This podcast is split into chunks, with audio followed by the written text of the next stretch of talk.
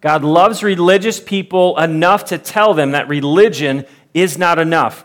To me, Cornelius, he's a great example of a guy from, again, outward appearances. He just seems like a really good guy. He seems like a really religious guy. And it would be easy to peg Cornelius and be like, man, clearly that guy must have a thriving, jumping relationship with God. But again, as we learn, if you don't know Jesus, it's impossible to have a relationship with God. You can know about God, but unless you know Jesus, and Cornelius has yet to meet Jesus, you don't have a relationship with him. Now, last week was Cornelius, and we saw God working in Cornelius. This week, I'm excited to tell you a little bit more about the story, and we're going to look at Peter. And uh, Peter has been kind of a central character in the story of Acts uh, so far, but where the story picks up today, before Peter could meet Cornelius, before these two men's paths could cross, God had to correct a lie that Peter was believing, a lie that, if uncorrected, would have prevented these two guys from ever even meeting. So he was working in Cornelius uh, last week. Uh, and now this week, we're going to look at Peter. And specifically, God wanted to correct a lie that Peter was believing. Uh, and if that lie went unchecked, uncorrected, these two men never would have met. So, in thinking about what God is uh, going to do for Peter in this story, I've been thinking a lot about lies that we often believe.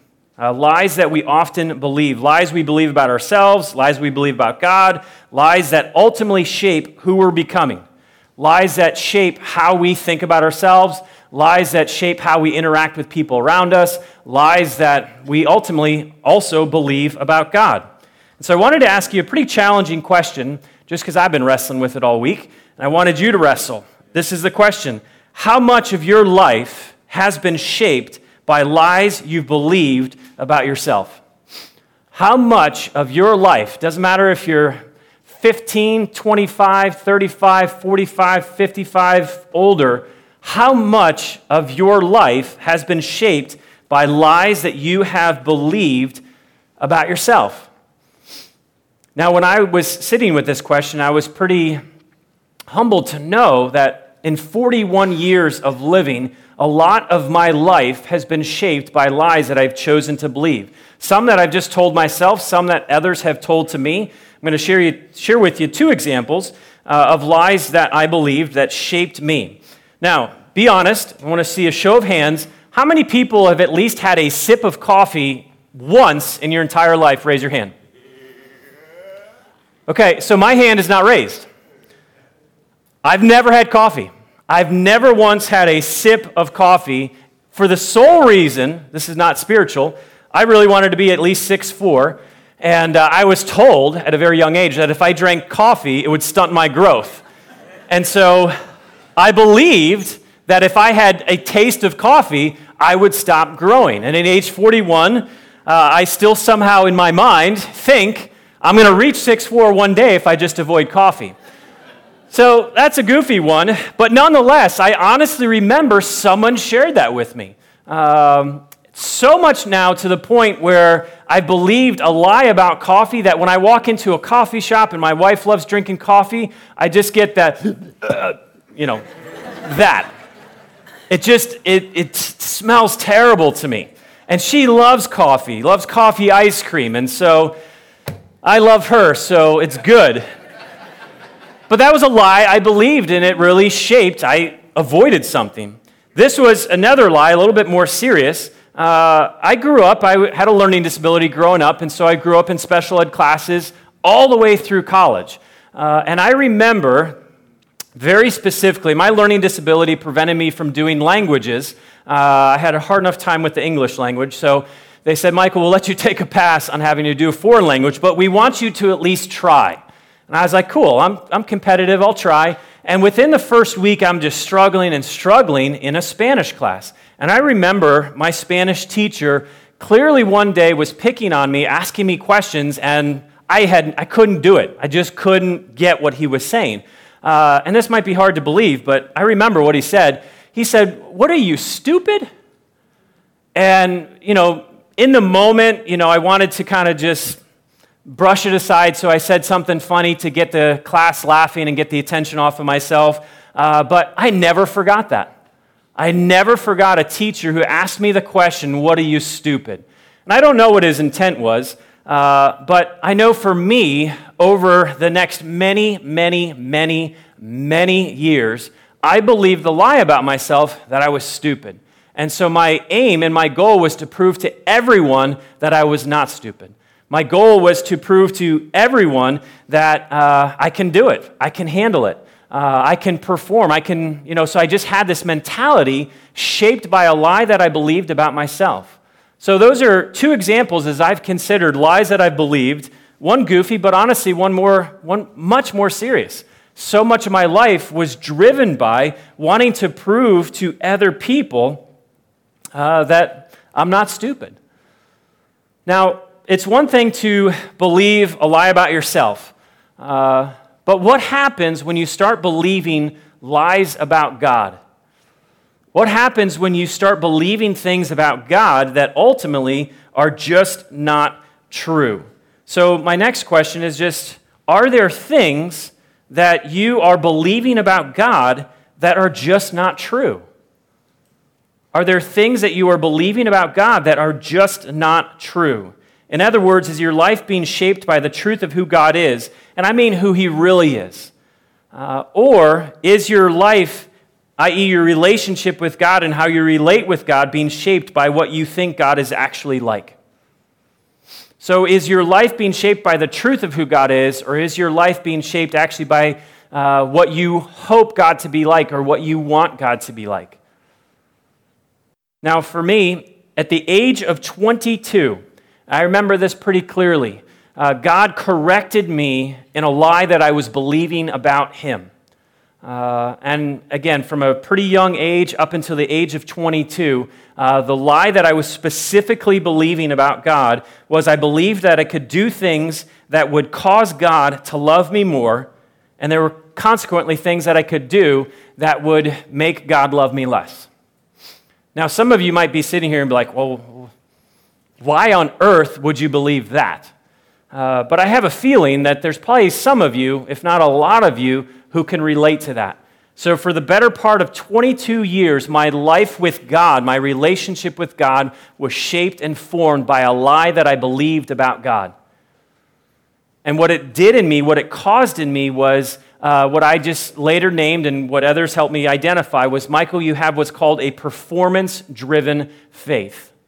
Your relationship with God is completely based upon your performance. That you think if you do good things, if you say good things, if you pray things, if you read your Bible, if you serve, if you give, and the long list of other things, if you do those things, that somehow God is going to smile on you more. Somehow God is going to love you more. And Michael, you've chosen to believe that when you sin, when you make mistakes, when you mess up, that somehow you've fallen out of God's favor uh, and that He loves you less. So you have to work harder to get back in God's good graces. And for me, uh, and for anyone who can relate with this lie, I lived a better part of 22 years of my life thinking uh, that when God looked at me, uh, he shook his head in disappointment.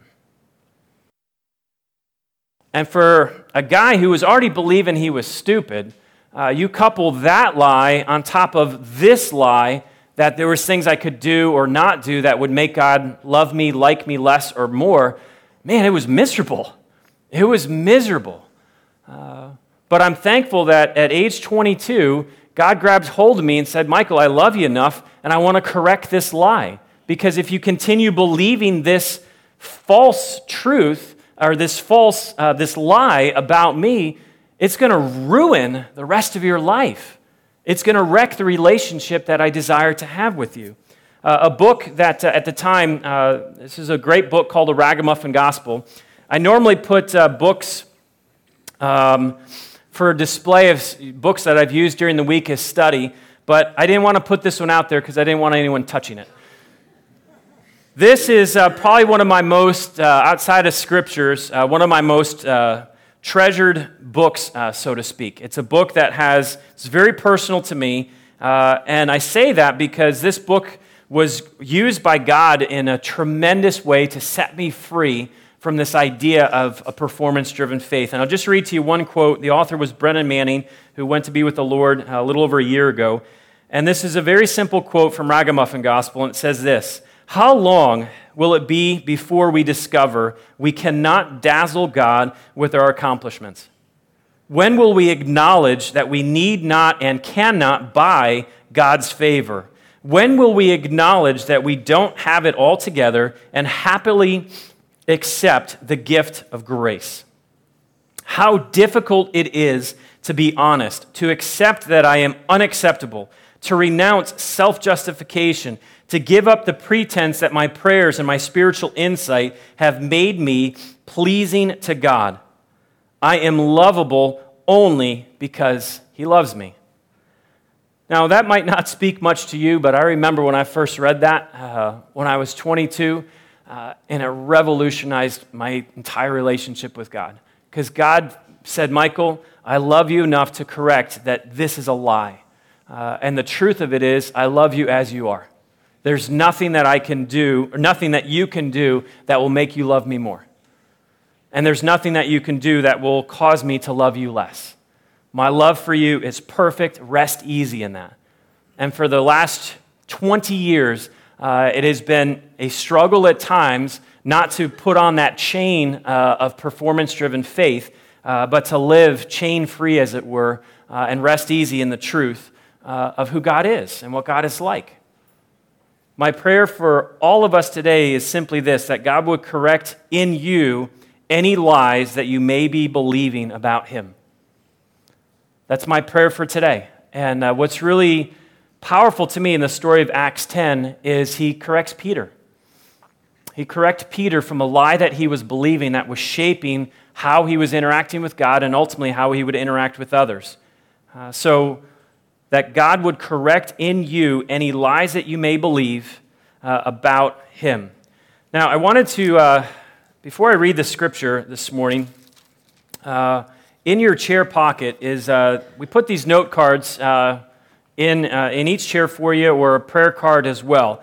And if you would or if you have a journal then just use your journal.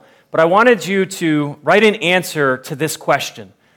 Before we go on i wanted you to identify uh, what lies are you currently believing about god what lies are you currently and i mean right now today are you believing uh, about god um, because I really believe that the, one of the reasons that you're here today uh, was that God, in a loving way, might correct you from the lies that you are believing about Him uh, so that you can live differently uh, as you would leave here. And I wanted you to put down on, in a journal, on a note card, on this prayer card. Uh, I encourage you even to put on this prayer card because when we celebrate communion here in a little bit, you can put this uh, prayer card up on one of these frames by the communion tables uh, and we will be committed to praying. Uh, you don't have to put your name on it, uh, but praying for you that whatever lie you might be believing about God, uh, that God would correct that in you. So take just take a second, write it down. What lie are you believing?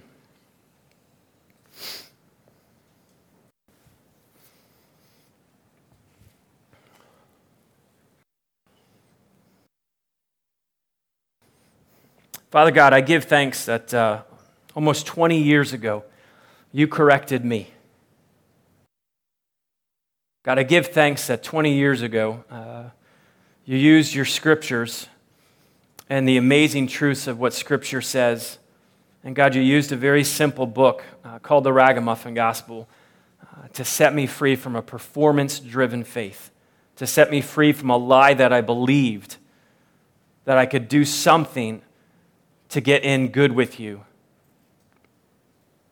God, I pray that whatever was written down in journals this morning, on note cards, on prayer cards, God, whatever lie uh, was brought to mind that uh, each of us would be believing about you, God, I pray that this morning there would be a few hundred testimonies and stories of lies that were corrected and replaced with truth. So, God, would you do what only you can do? Would you do an amazing thing this morning? And wherever we are believing lies about you, God, might you replace it with the amazing truth of who you are, what you are like, and what you have done. God, that these lies would no longer shape how we think about you, how we understand ourselves, and how we interact uh, with those around us. God, I give thanks for this passage in Acts chapter 10. I give thanks for how you loved Peter enough uh, to correct him in a lie that he was believing about you. So, God, would you please, as you did for Peter, God, as you've done for me and continually do for me, would you do that for all of us here today? That we'd go home different. We'd go home lighter. We'd go home transformed by the truth. We pray that, Jesus, in your name. Amen. If you have a Bible, open up to Acts 10.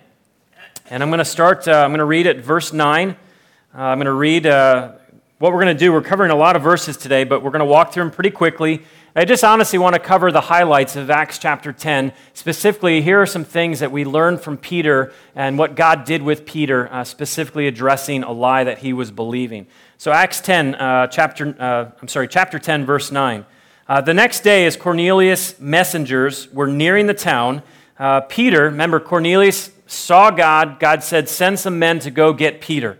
So the next day, as Cornelius' messengers were nearing the town, Peter went up on the flat roof to pray. And it was about noon, and he was hungry. But while a meal was being prepared, he fell into a trance. And he saw the sky open, and something like a large sheet was let down by its four corners. And in the sheet, all sorts of animals, reptiles, birds. Uh, and then verse 13 Then a voice said to him, Get up, Peter, kill and eat them. Peter, verse 14, No, I'll just stop there. It's never a good idea to say no to the Lord. Just, just highlight that. Verse 14 No, Lord, Peter declared, I have never eaten anything that our Jewish laws have declared impure and unclean. But the voice spoke again. Remember, this is the voice of God. Do not call something unclean if God has made it clean.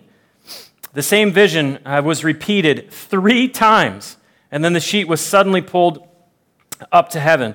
And Peter was very perplexed. What could this vision mean? Just then, the men sent by Cornelius found Simon's house. Standing outside the gate, they asked if a man named Simon Peter was staying there. Meanwhile, as Peter was puzzling over this vision, the Holy Spirit said to him, Three men have come looking for you. Get up, go downstairs, and go with them. And without hesitation, uh, go with them without hesitation. Don't worry, for I have sent them. Uh, in verse 21, so Peter went down and said, I'm the man you are looking for. Why have you come? Now, obviously, there's going to be, we're going to read a lot of verses, and my aim is not to cover every single verse. My aim is to capture kind of the highlight reel of what God is teaching Peter. And the first thing that I want you to write down, I'm going to give you three things in, in the verses we're covering. Number one is this God's not done with you yet. God is not done with you yet. You may have a relationship with God just like Peter did, but being in relationship with God does not mean you've arrived. Just because you have a relationship with God and you know Jesus, it does not mean you have arrived. As long as you have breath in your body, God will always be at work with you. Always. Keep in mind that we're in Acts 10. Peter's already been preaching like crazy. Peter's already been leading. Peter's already been, uh, has seen just miracle after miracle. Um, but even though he was being used by God and seeing just God at work, God still needed to correct something in Peter, a lie that he was believing that was just not true.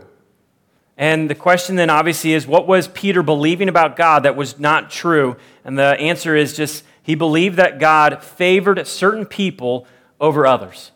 He believed that God had a preference uh, for certain people over other people. Namely, he loved the Jews more than he did the Gentiles. And because Peter believed this to be true, it shaped how he thought and how he interacted with the Gentiles. Uh, namely, he avoided them. Because he believed that to be true about God, it shaped how he interacted with the Gentiles, namely, he avoided them. So, my question is Did Peter submit to the work of God in his life? Meaning, when God revealed that Peter was off in his thinking, did he adjust his life to the truth that God revealed? And my answer to this is yes, but slowly. Notice when God was speaking to him and revealing, I'll explain the vision and what he saw, but notice he initially said to God, No way. No way. What you want me to do, no way. I've never done that. How could I break our custom, our tradition, and do something what you're telling me to do? So he did adjust his life, but my answer is yes, but he, he did it slowly. The vision Peter had was repeated how many times? Three. Three times God was gracious to say, All right, let's try again. Let's try one more time. And Peter is still perplexed, like, what are you talking about? And that's what happens. The deeper the lie is embedded in you, sometimes the greater the explanation needs to be. And so God is gracious to Peter and gives him a vision three times. Now, he was struggling to get what God was teaching him, and I certainly can re- relate to this. In verse 15, 16, it says, The voice spoke again Do not call something unclean if God's made it clean. And the same vision was repeated three times, and then the sheet was pulled up to heaven. And Peter was very perplexed. What could this vision mean? Now, clearly, it would be easy to understand why it was so hard for Peter to grasp. His entire life, he was kosher. If you don't know what kosher means, uh, his whole life, he was kosher, meaning he observed the Old Testament laws, which required the people of God to avoid certain foods that were considered unclean. So Peter is somewhere in the ballpark of about 30 plus years old uh, when all of this is happening, maybe somewhere between 30 to 40. Can you imagine for 30 to 40 years you've lived one way, believing, I can't eat this because if I do, it's going to make me unclean? But God's now saying, No, I want you to go ahead and eat and kill. Some of you would be like, Dude, you can start having bacon. Like, this is a day of celebration. Don't argue with the Lord. You can now eat this. But what Peter is thinking about and what comes to his mind is this was the Old Testament law as it related to food. In Leviticus chapter 20, it says this You must therefore make a distinction, this is God, between ceremonial clean and unclean animals, and between clean and unclean birds. You must not defile yourselves by eating any unclean animal or bird or creature that scurries along the ground. I have identified them as being unclean for you. You must be holy. You must be holy because I, the Lord, am holy, and I have set you apart from all other people to be my very own. Now, obviously, there's a whole discussion that could be had on Old Testament law, but what I want us to catch is simply this God used the Old Testament law, specifically these verses here, uh, so that the people of God would be set apart from the countries and the nations around them. God desired that his people that he had set his love, his affection on, uh, that they would be holy. And so he used the law as a way to help them towards this. But what happened over time was that the Jews started believing that what made them right with God was actually being Jewish.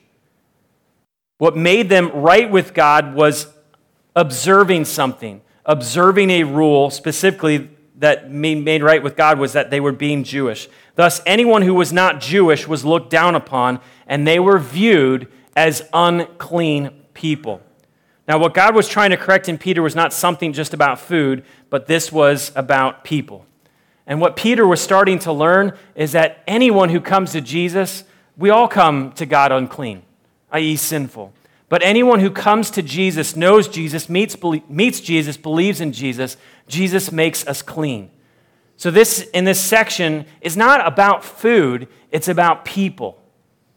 And Peter was viewing certain people as unclean, that God did not care for them and love them like he did the Jews. And so, God was trying to correct this lie in Peter.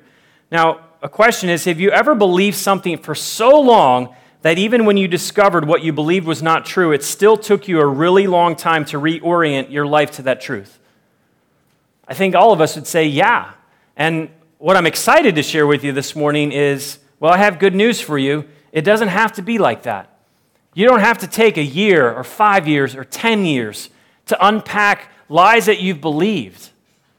And what I'm excited about in this example of Peter is that despite being perplexed by what God was teaching him, he did not let what he did not fully grasp hinder him from moving forward. He was perplexed. He didn't get everything, but it didn't stop him or hinder him from actually moving forward. I want to read, if you still have your Bibles open, go to Acts 10. Uh, I'm going to pick up the story at verse 17. Peter was perplexed. What could this vision mean? Okay, and jump down. I'm going to start, uh, uh, go down to verse uh, 20, 21. So Peter went down and said, I am the man you are looking for. Why have you come? Verse 22, they said, We were sent by Cornelius, a Roman officer. He is a devout, God fearing man, well respected by all the Jews. A holy angel instructed him to summon you to his house so that he can hear your message. So Peter invited the men to stay for the night. The next day, he went with them, accompanied by some of his brothers from Joppa. All right, those few verses, you might be like, okay, well, it looked like Peter had a sleepover. Like, you might not view these verses as verses that is an amazing moment in church history or is an amazing moment in Christianity, but what Peter did in those few verses that I just read would set the tone for the spread of the gospel to all people. Did you catch why? Verse 23 So Peter invited the men to stay for the night. Peter did what no other Jew would have ever done for a Gentile before, specifically a Gentile who worked for the Roman military, who were the enemy. Peter invited them into his home to spend the night. And again, that might not seem much to you, but for Peter, that, would ne- that never had happened. So Peter is wrestling with God has told me that nothing that he has made I should ever look at or consider unclean. Meaning people. So, because Peter submitted to the work of God in his life, namely the truth that God was teaching Peter, he was now available to be used by God to accomplish even more. Can you imagine if Peter said, God, I just I can't get on board with that? Like those Gentiles are just, they're too unclean. I, I just can't relate to them. Can you imagine how small his world would have been? And this is the problem. When we choose to believe lies about God, our world is really small. But when we choose to believe and embrace and be shaped by the truth of who God is, what God is like, it opens up our world completely. And the second thing I would want to share with you is this God equips you with the truth so that you can demonstrate the truth to others. Say that again. God equips you with the truth that so, so that you can demonstrate the truth to others. What I love about this is God was speaking to Cornelius, a religious man who lacked a relationship with God because he didn't know Jesus. And while God was preparing Cornelius, he was also equipping Peter to do what he would not have normally done he would not have, nor, if, if God didn't intervene and correct the lie that Peter was believing, if Cornelius' men would have shown up, he would have been like, No, why on earth would I go with you guys? Are you kidding me? You want me to come into the house of a Roman centurion? He would have completely missed what God had for him because he was choosing to believe a lie. But God was working with Cornelius, and now he was equipping Peter. And what I love is, he equips you and I with the truth so that you and I can demonstrate the truth to others. The story goes on. Keep your Bible open because I'm going back now in verse 24. They arrived in Caesarea the following day. Cornelius was waiting for them and had called together his relatives and close friends. Isn't that awesome? He was so excited for this guy Peter to come. He didn't know why, but he's calling all of his friends and his relatives. You got to come to the house. Because some, I don't know what's going to happen, but something's going to happen. And he says in verse uh, uh, 25 As Peter entered his home, Cornelius fell at his feet and he worshiped him. Peter, in verse 26, pulled him up and said, Stand up. I'm a human being just like you. And so they talked together and went inside, and uh, where many others were assembled. Uh, verse 28 Peter told them, You know it is against our laws for a Jewish man to enter a Gentile home like this or to associate with you. I want you to catch what Peter does here. But God has shown me that I should no longer think of anyone as impure or unclean. And so I came without objection as soon as I was sent for. Now tell me why you have sent me.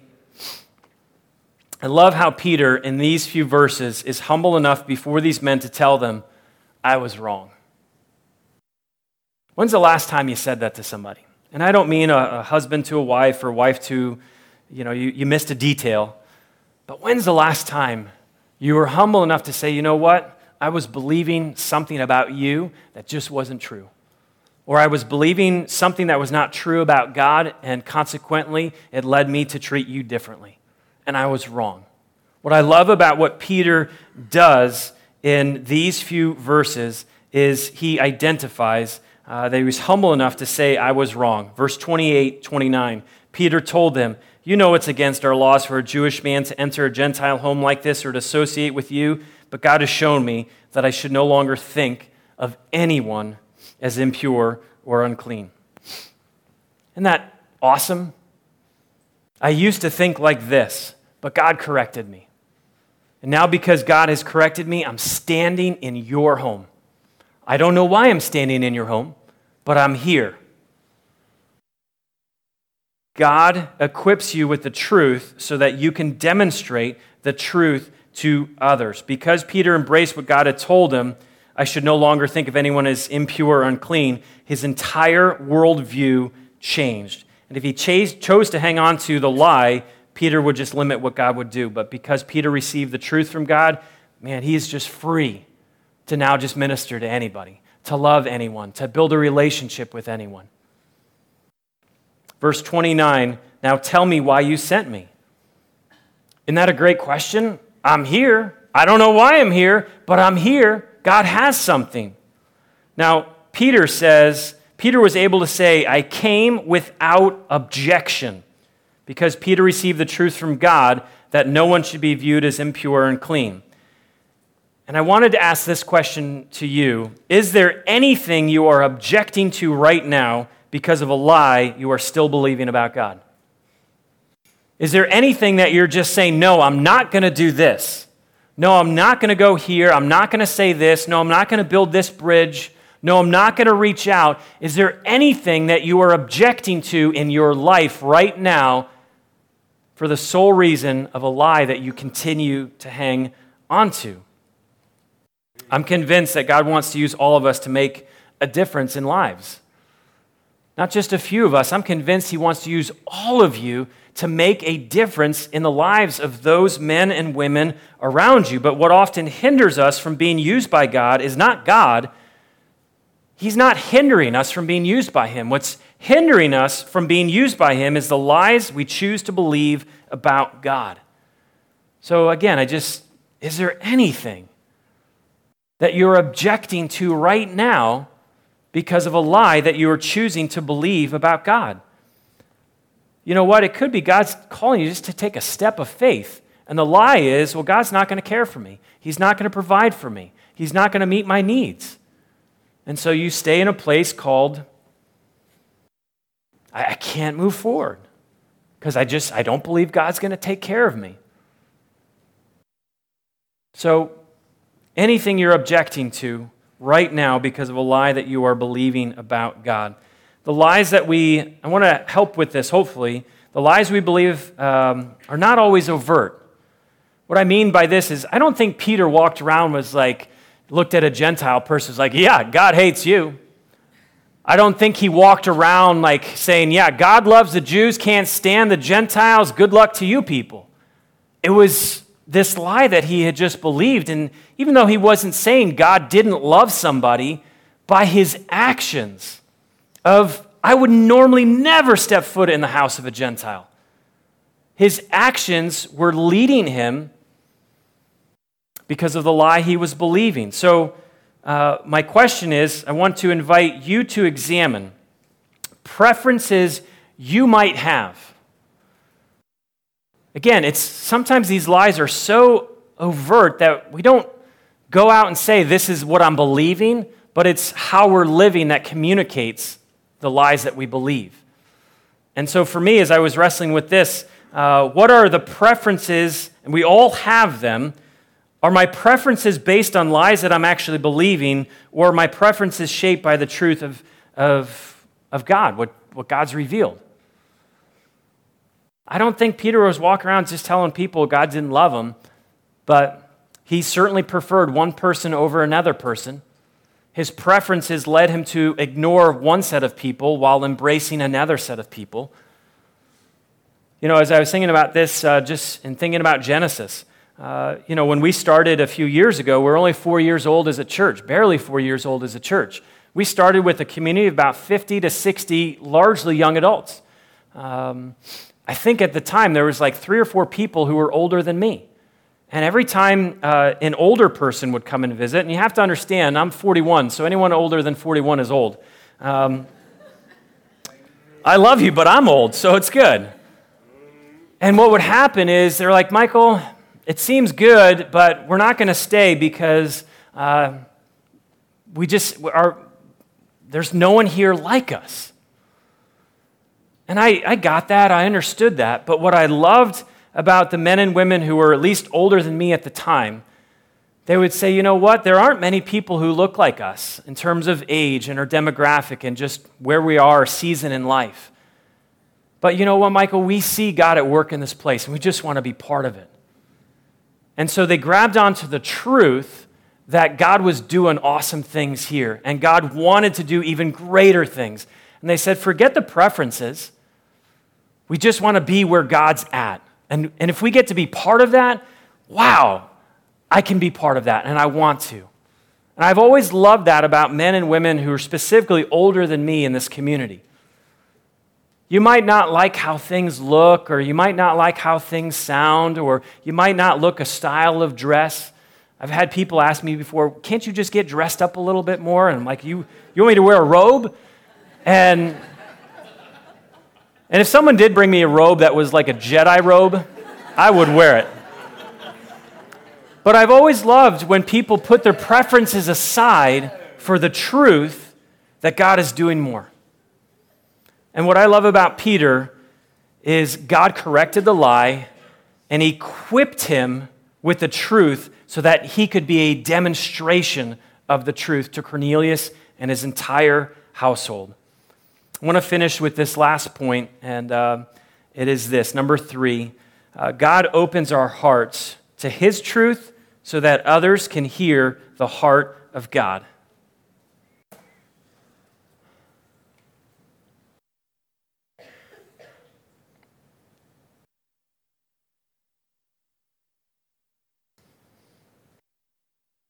Like, I look at that one, and I'm like, man, 22 years. I just believed something that just wasn't true about God.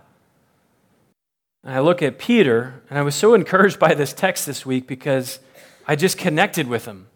I'm like, man, you're Peter. You should have this stuff figured out. But even though he was, he was Peter, he was leading and preaching and just doing awesome things, Lord using him in awesome ways. God still had to correct a lie that he was believing. And what I loved about this third point and was excited just to finish with is God opens our hearts to His truth so that others can hear the heart of God. I just want you to know that if you have received the truth of who God is and what God is like, and your life is being shaped by that, He wants to use you to communicate to other people around you. This is what God is like. This is God's heart. And uh, finish in Acts chapter 10, verse 34. Uh, it starts off, I'm going to read this pretty quick. Verse 34, and I, I, again, there's so much that could be said about these verses, but I just want you to hear what is God's heart in these few verses. Peter replied, Well, I see very clearly that God shows no favoritism. In every nation, he accepts those who fear him and do what is right. This is the message of good news for the people of Israel that there is peace with God through Jesus Christ, who's Lord of all. You know what happened through Judea, beginning in Galilee, after John began preaching his message of baptism. And now, and, and you know that God anointed Jesus of Nazareth and with the Holy Spirit and with power. Then Jesus went around doing good and healing all who were oppressed by the devil, for God was with him. And we apostles are witnesses of all he did throughout Judea and Jerusalem. They put him to death by hanging him on a cross, but God raised him to life on the third day. Then God allowed him to appear, not to the general public, but to us whom God had chosen in advance to be his witnesses. We were, we were those who ate and drank with him after he rose from the dead, and he ordered us to preach everywhere and to testify that Jesus is the appointed by God to the judge of all, to be the judge of all, the living and the dead. He is the one all the prophets testified about. And I want you to catch what Peter says here. He's the one the prophets testified about, saying that everyone who believes in him will have their sins forgiven through his name. Did you see the heart transformation? Peter would not have said that before, but now he says, uh, saying that everyone who believes in him will have their sins forgiven through his name, meaning the name of Jesus. Even as Peter was saying these things, the Holy Spirit fell upon all who were listening to the message. The Jewish believers who came with Peter were amazed that the gift of the Holy Spirit had been poured out on the Gentiles too, for they had heard them speaking in other tongues and praising God. Then Peter asked, Can anyone object to them being baptized now that they have received the Holy Spirit just as we did? Did you catch that? They're no different than us. They've got the same Holy Spirit that we do. So, shouldn't, as we've been baptized, shouldn't these men and women be baptized as well in the name of Jesus Christ? Afterward, Cornelius asked him to stay with them for several days. Clearly, a lot could be said about those few verses, but I wanted you to catch was God opens our hearts to his truth so that others can hear the heart of God. And I want you to write these down very quickly, but if I were to sum up those few verses, here is God's heart for you, for me. A, God does not play favorites. He loves everyone. Everyone. Not one person over another person. God does not play favorites. The second one I'd say is there is peace with God through Jesus and Jesus alone.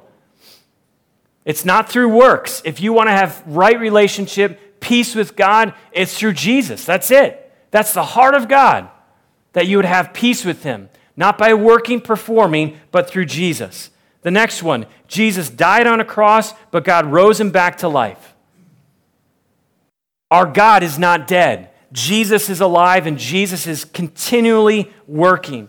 The next one everyone who believes in Jesus will have all sins forgiven.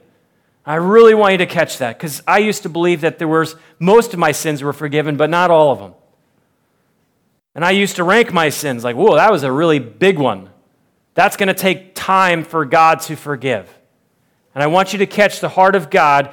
Everyone who believes in Jesus will have all, not some, not a few, but all sins will be forgiven. And then the last one I would say is this God gives us His Spirit. God gives everyone His Spirit who confesses and believes in Jesus. So that by the Spirit of God, you can be empowered to live the life that God wants you to live. Now, if you know this to be God's heart for you, then your sole responsibility is to be like Peter a vehicle in which the heart of God is communicated to those around you. If you know that to be the heart of God, then your role, your job, your mission is to communicate God's heart to those who don't understand God's heart. That's it. That's the rest of your life. Everywhere you go, you are to communicate the heart of God to other men and women around you who are choosing to believe lies about God that are just not true.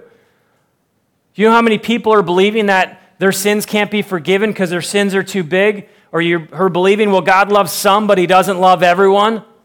He loves really spiritual people, but messed up people, not so much? You know how many people are believing lies that God has left us and abandoned us and don't know that He's given us His Spirit to be empowered to live the life that God wants us to live? If you know that to be the heart of God, that is your mission in life, is to communicate God's heart to those who don't know. In a loving, gracious, winsome way, in a joyful way. And if you did not know that this was God's heart for you, then I want to finish just by inviting you to respond to God by opening your heart to His heart. I just want you to know He loves you. Man, I heard people tell me that so many times, but I chose not to believe it because I believed a lie about God. I believe the sentence was not finished. He loves you, and I would tack on when I do this. And I just want you to know, he just he loves you. Jesus has God has demonstrated just how much he loves you in Jesus. And the way that you and I have right relationship with God is through Jesus and Jesus alone. If you've never responded by faith to Jesus, I invite you to do that this morning. As we finish our time, we're going to worship, we're going to sing, we're going to celebrate communion. I want to invite you to respond by placing your faith in Jesus and Jesus alone. God's not done with you yet. God equips you with the truth so that you can demonstrate the truth to others. And God opens our hearts to His truth so that others can hear the heart of God.